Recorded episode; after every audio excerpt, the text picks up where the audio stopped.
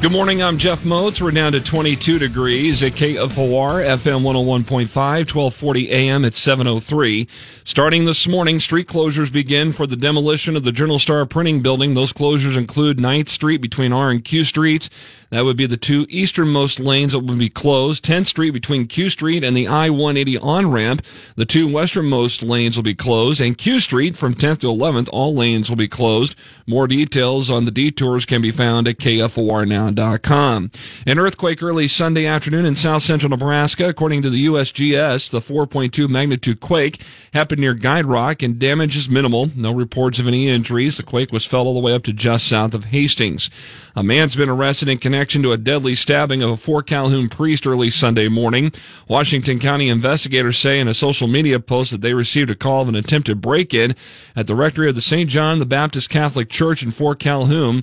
When deputies showed up, they found a man inside and Father Stephen Gutgsell suffering from apparent stab wounds after being assaulted. Paramedics took Gutgsell to the hospital in Omaha where he died. 43 year old Kierre Williams of Sioux City has been arrested for homicide and use of a weapon to commit a felony. KFOR news time is 704. The driver of a small pickup fled the scene of a crash without stopping or notifying an officer at the scene after hitting a marked Lincoln police cruiser while the officer was moving another vehicle of a DUI suspect off the road late Friday night south of 70th and Pioneers. A witness at the scene provided license plate information and police later executed a search warrant at the home of 43 year old Matthew Hoffs of Lincoln. He was found to have injuries consistent with being in the collision. He was ultimately cited and lodged at the Lancaster County Jail for leaving the scene of an injury accident. Lincoln Police Captain Max Hupka tells KFOR News there indications of alcohol consumption by the driver who fled the scene of the accident. For $10 a plate, you can have a spaghetti dinner for a good cause. It's happening from 4 to 8 this evening at the Firefighters Hall at 241 Victory Lane. It's to benefit former Lincoln police officer and current Lincoln emergency dispatcher Court Cleland.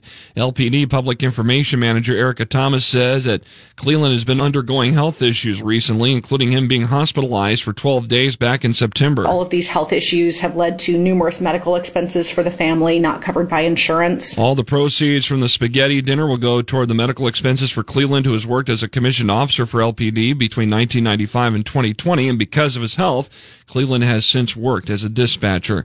Better get your Christmas tree soon if you haven't already, since we're two weeks away. One thing that should be a priority if you get a real tree is keeping it properly hydrated. You choose to have a live tree, make sure you're watering it every day.